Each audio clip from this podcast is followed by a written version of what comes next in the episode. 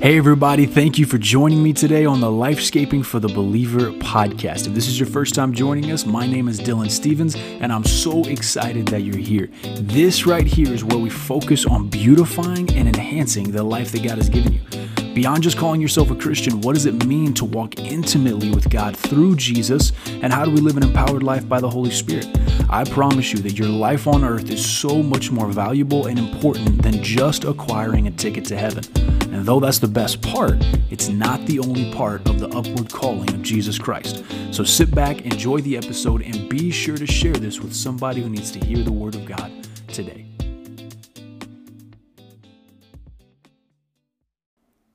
Well, thanks for joining me, everybody, on the broadcast, the Lifescaping for the Believer podcast.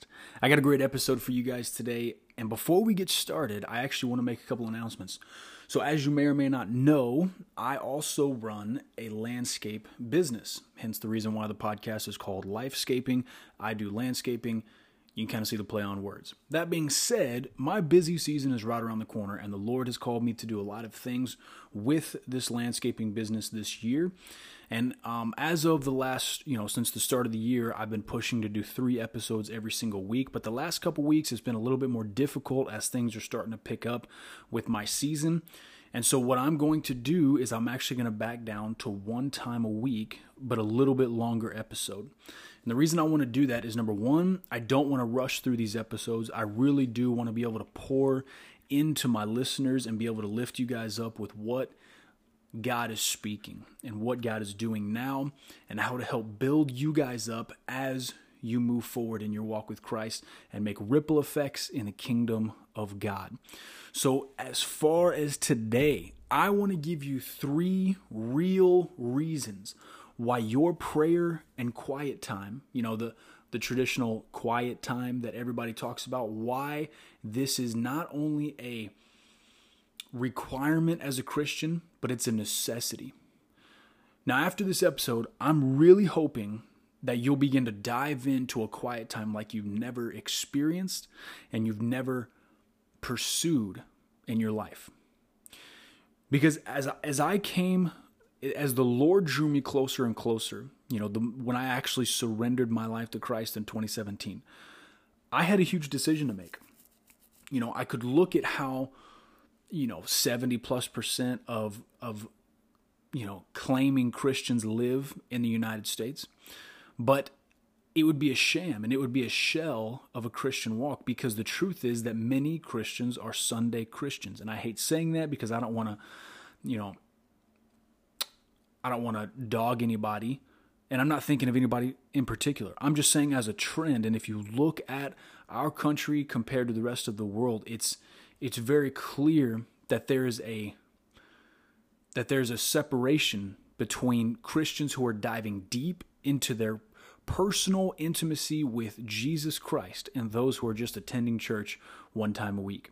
And you can see the difference in how they live in their productivity and their success. And that is what I wanted. I, I didn't want to be a part of the trend that Christianity is truly a weekend thing, where it's like, I'm going to go to church on Sunday, but I'm going to you know, I'm going to live like heaven one day a week and live like hell six days a week and call it good, call it even. You know, I broke even. I didn't want to break even Christianity, and I don't want that for you guys either.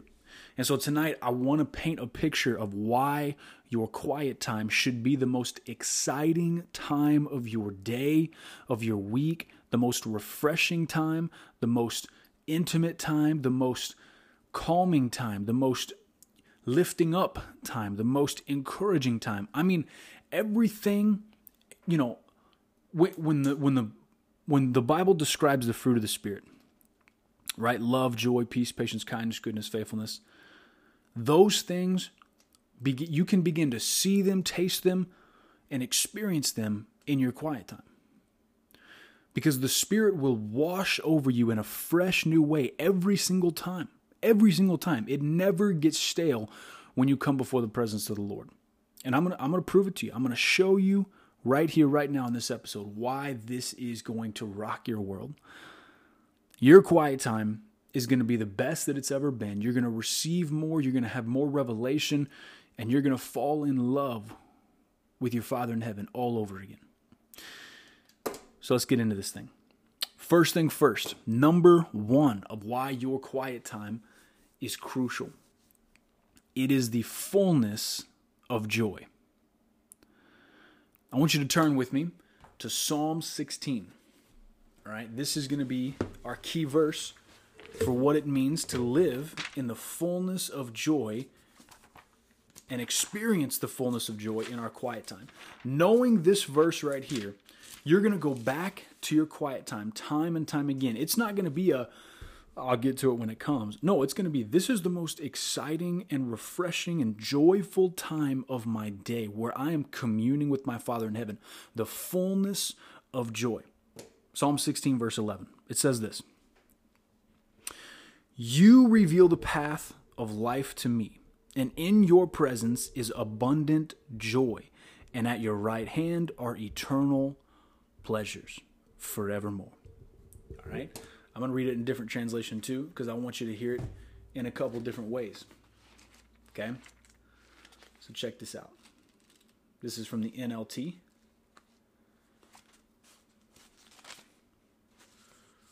Psalm 16, verse 11. Oh, I'm in, I'm in, my bad, I'm in Psalm 116. Started reading it and I was like, oh, well, really screwed up this translation. Okay. All right, chapter 16. My goodness. The longest time ever to get to a verse. Here it is. Verse 11. You'll show me the way of life, granting me the joy of your presence and the pleasures of living with you forevermore. Now, guys, I don't know if you know this, but anytime throughout Scripture that God revealed himself fully to someone and the presence of the Lord was manifest before someone, it was magnificent. Look at how Moses' face was glowing to the point when he when the presence of God manifests himself, when God manifests his presence before Moses and the fullness of his presence. I mean, you know, you re- read this verse for what it is. It says, You'll show me the way of life, granting me the joy of your presence. Okay? Now, when Moses experienced the presence of the Lord, it was so the magnitude was so heavy that his face began to glow to the point where the rest the everybody else couldn't even look at him. The rest of the israelites couldn't even look at the face of moses because of how bright it was and how the magnitude of the reflection of the presence of god and right here we have a clear promise that the fullness of joy can be experienced in the presence of God. The fullness of joy. So let me ask you a question. If you're somebody who is battling anxiety or depression or anger or any of these things that contradict the fruit of the Spirit, may it be that you're not spending enough time in the Spirit with Holy Spirit.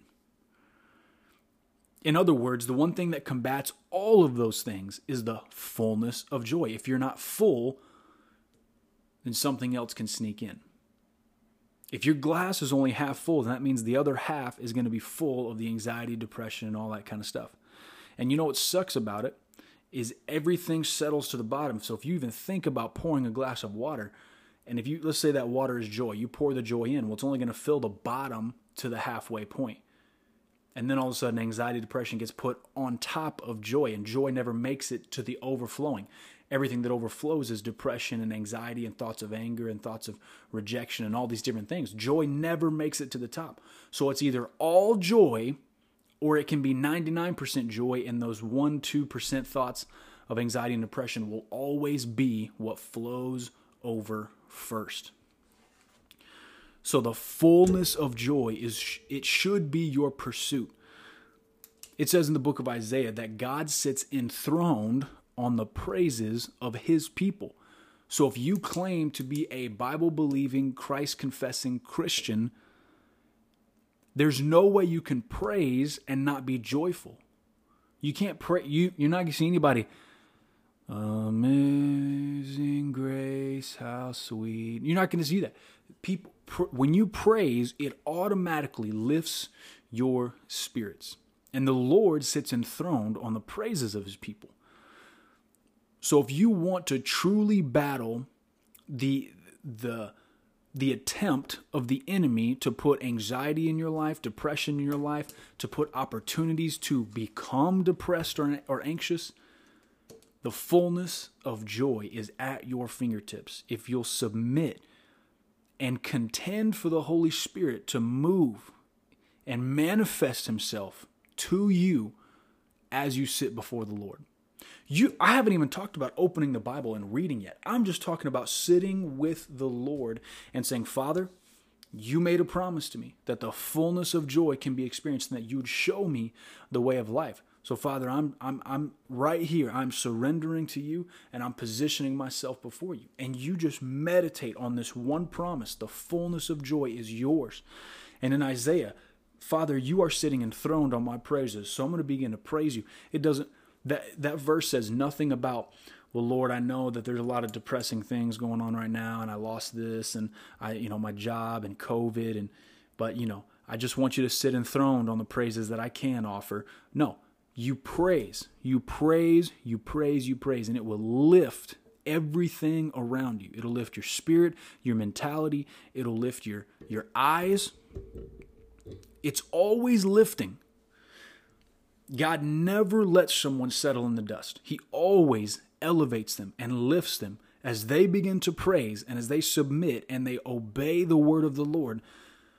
The, their spirits are, it's just, it, it happens automatically. Their spirits are lifted. And that is what I want for you guys. That is the number one thing that I think the majority of Christians lack is just simply the fullness of joy. You know, and, and I, I absolutely love the church that I grew up in. You know, the family I grew up in, I love them. I love them to death. I was submerged in the Word of God all the time around godly people. But the truth is that in the church I grew up in, hell was preached more than heaven. The things I should fear were instilled in me more than the things that should bring me joy. And I remember I was baptized several times because I, I was I was more scared of hell than I was excited about heaven. I was more angry that I that I had sin in my life that kept coming around versus the overcoming triumphant spirit of a born again believer. And my focus was totally backwards because I had no idea what the fullness of joy meant. And I, I, had no idea what it brought to the table. I had no idea the kind of weapon it was. I had no idea what kind of security it brought. Man, you know what? I feel the spirit on that right there.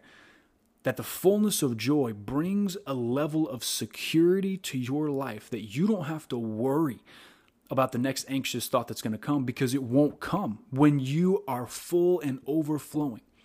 It also says in the book of Psalms that my cup runneth over because you are my great shepherd. I believe it's Psalm, pretty sure it's Psalm 119. Maybe it's Psalm 19. It's one of the Psalms. But your cup runs over in the fullness of joy. And I hope you're grasping this this this uh this truth of full I'm not talking about experiencing joy, I'm talking about joy overtaking you. Jesus came and the Bible says that he came and overcame the world. Well, what's a part of the world? Depression, anxiety, anger, fits of rage, jealousy, sexual immorality, you know, rejection. All of those things are tied in with the world. Who came and overcame the world? Jesus, who took the keys of death it says in Colossians that he that he literally picked you up out of darkness, Colossians 1:13, that he has transferred you from the kingdom of darkness to the kingdom of his beloved son. That God literally picked you up. You know that song picked me up, turned me around and set my feet on solid ground. That is that that's what it draws on. Is Colossians 1:13. I'm telling you guys, the fullness of joy is a truly underestimated and underutilized truth to wrap your life around. You know, David said in Psalms that I have hidden your word in my heart, O God, that I may not sin against you. Start to embed these promises in your heart. Write them in stone on your heart. Write them in concrete, let it set, and never forget it. Bury it in your mind so that so that you can move from somebody who dealt with anxiety to someone who has had an anxious thought to now someone who doesn't even consider anxiety as a threat. It is under my feet. I have overcome because Christ overcame the world. Fullness of joy. Number two, and this is an important one as well, obviously. If it's a part of the three, it's pretty important. But it's transforming and sustaining. Your quiet time is where the majority of your transformation happens. And when I mean the majority, I mean what happens behind closed doors may be the most important no not even gonna it is the most important thing that happens besides your public confession of faith what you do behind closed doors with the father in heaven who sees in secret it determines the level the quality I, that's that's how i want to say it is it determines the quality of the christian life that you live.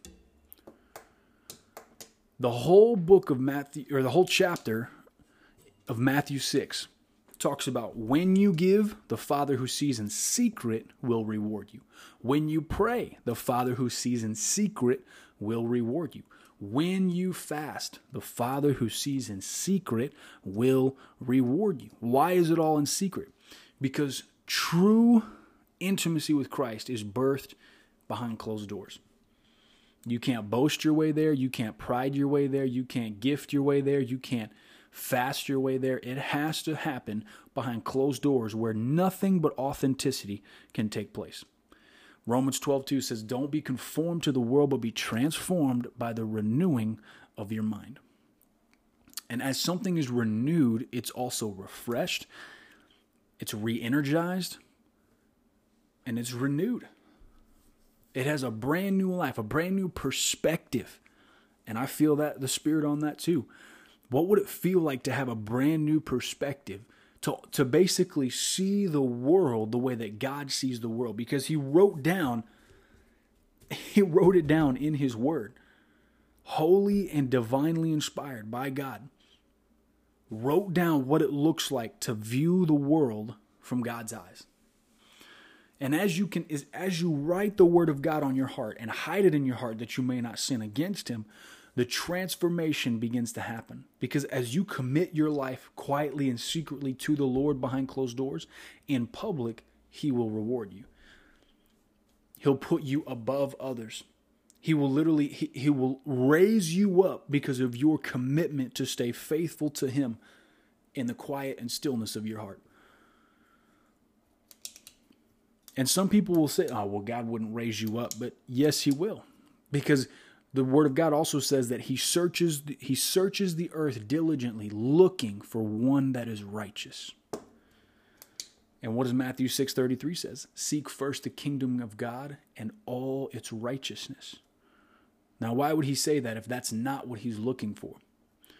God is looking for righteous men and women that he can use for his purposes on the earth. And in doing so, your life, the quality of your life exponentially grows. It just does.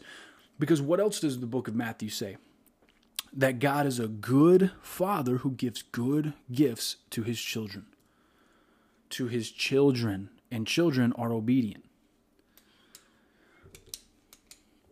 If you want a life that is transformed and truly transformed by the word, you know, what does it say in Hebrews chapter 4? That the word of God is sharper than any two edged sword, cutting through both flesh and spirit, bone and marrow. It'll affect your daily life, your physical body, your mental health. It'll affect your spiritual life. It'll build you up. It'll it will plant your feet literally on solid ground. It's the lamp to your feet, a light unto your path. It sustains you beyond anything else. Man cannot live on bread alone, but by every word from the mouth of God. Isn't it funny that the one thing that sustained Jesus in the wilderness for 40 days wasn't the fact that he could turn a, rock into bread? He could if he wanted to. You know, when Satan said, "Turn this this rock into a loaf of bread," Jesus didn't say, "Oh, well, you know, you know, I can't do that. I'm, you know, I'm, I'm human now. You know, I'm, I'm no. He was he was he's 100% God, 100% man. He didn't deny that he could do it. He said, No, because man shall not live on bread alone, but by every word that cometh from the mouth of God.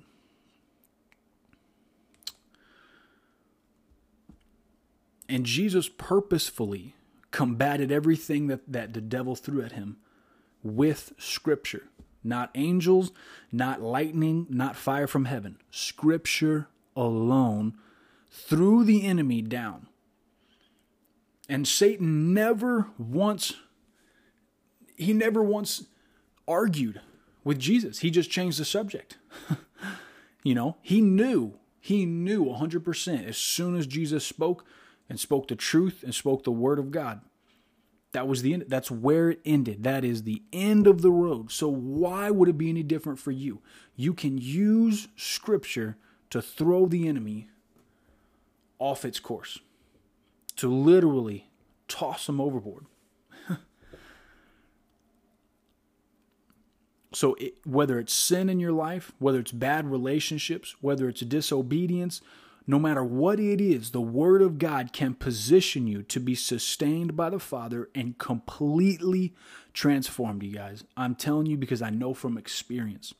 I remember um, you know, I used to I used to be a huge vapor. You know, I vaped a lot, and the thing is, I don't even know how I got into it. I couldn't really even remember or tell you. I hate cigarettes. I just I, I, thought it was a cool thing to do. So early in college, I started doing it, and it was stupid. It was awful. It, it drained my bank account, and I got into that drinking, partying, all those different things. And in 2017, when God wrecked my life, He started to point out, Dylan, you've got to separate from these things. And I'm sitting there going, okay, Lord, well, can you just take it away from me? And he said, look in your hand. And I'm, I'm the one holding the vape, not, not Holy Spirit. Not, I'm the one holding the vape in my hand. So whose choice is it to move sin out of my life? Is it my choice or is it Holy Spirit's choice? They're already wanting me to move on. But because Holy Spirit's a gentleman, because God is a good father, he's not going to position you in a place where you won't ob- take obedience as a responsibility. He won't move you from that place. So until you come to the point where your faith trumps over your sin, you'll never move forward. It'll either happen miraculously or it'll happen the hard way. And so I finally, one night, I'm talking to a few of my friends, and where I'm sitting there going, man, I, I just, I want to get rid of it. And literally the Holy Spirit said, then get rid of it. And so I remember walking over to my balcony I took that vape and I threw it in a pond that was behind my apartment. To, I threw it in the deepest part that it would hit, never to be seen again. And I felt this relieving sensation come over me. And I was never addicted again. The thoughts crossed my mind, but at that point, I knew it was out of my life, and I believed God for it, and it was done. And I never looked back. Same thing with drinking. Same thing with parting. I mean, it just, you separate from sin as the Word of God saturates your life. The expulsive power of a new affection. All right, number three. And then we're going to wrap this thing up. Number three is this, and I want you to write these down. Fullness of joy is number one, transforming and sustaining power. And number three, prayer is your power. A very cliche saying, I know, but I want you to hear it from my spirit. Prayer is power. You harness power when you pray. I know for a fact that I had no idea how to pray. And in fact, I'm still seeking the Holy Spirit to enhance my prayer life. Whether it's speaking in a heavenly language, whether it's interpretation of spirits, whether it's meditation on the Word of God, any method that I can do to pray, I take advantage of it. Because prayer is truly power. It's your divine connection between you and your Father in heaven. To, to, scripture says, draw near to me and I'll draw, you know, it says, God says, draw near to me and I'll draw near to you. Well, how do you draw near to him? Pray to your Father in heaven who sees in secret Position yourself before the Father. Proverbs says the beginning of knowledge, or excuse me, the fear of the Lord is the beginning of knowledge. And the reason I say that is because when you position yourself before the Lord in a in a in a prostrate posture where you are it's almost like you're back in the Garden of Eden. You're naked before the Father. You are completely vulnerable. And you just say, Father, use me, empower me, encourage me, strengthen me. Contend for the for the Father to enter your life by the power of the Holy Spirit, and He will. Prayer is power.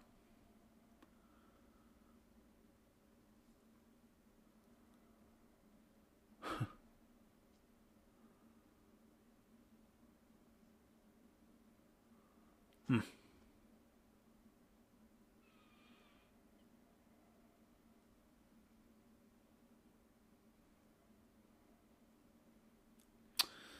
And uh, right now I'm looking for um, I wrote down a few verses and I, I was just looking through them, you know. Matthew 7 7. Ask and it will be given to you. Seek and you'll find. Knock and it'll be open to you. You know? So pick pick one and see it happen. Ask. Just ask the Father. And it'll be given to you. Seek, which is an, a call to action, which means open your Bible, read, which means find people that have the Holy Spirit and follow them. That means attach yourself to healthy spiritual people. That means surround yourself with godly music and influence. Seek and you will find. If you want to know something, find the person who knows it. Knock and it will be open to you. Matthew 21 22. And whatever you ask in prayer, you will receive. I want you to I want you guys to hear this ask whatever in prayer and you will receive it. Not you can receive it, you might receive it. What is the old saying that God answers in three ways yes, no, and wait? Not true. Ask, and whatever you ask in prayer, you will receive it. But here's the catch if you have faith. Don't over don't over or underestimate faith.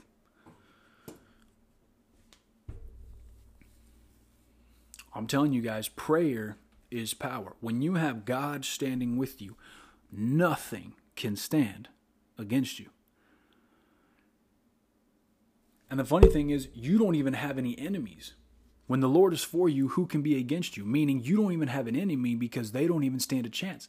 When you say someone's your enemy, it, it means that, that you're fighting with them. But the Word of God says that my enemy is under my feet, and I go from glory to glory. I'm holy as God is holy. I'm set apart. So there's no there's no there's no battle. Okay? The end game is settled, written in stone. Prayer is power. Attach yourself to people who pray. Walk and talk with people who are heavy in prayer life. Read books on developing a healthy prayer life, a deep prayer life. Seek the gifts of God. Paul says in one of his letters to seek the gifts like treasure. It says to seek, I'm trying to think of the, the actual phrasing, but without putting my foot in my mouth, he says to seek the best gifts. And then he goes on to say, especially that you prophesy.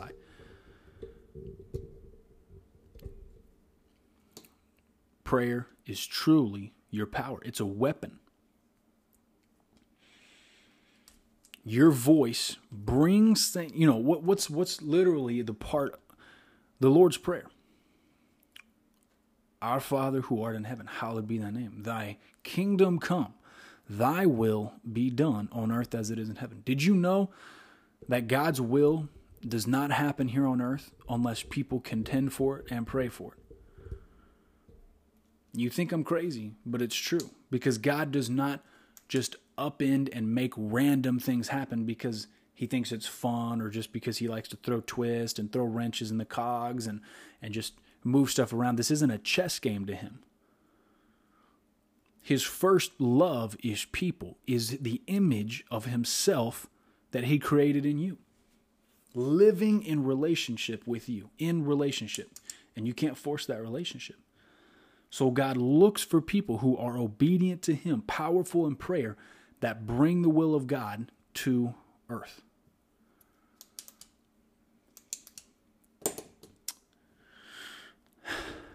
All right.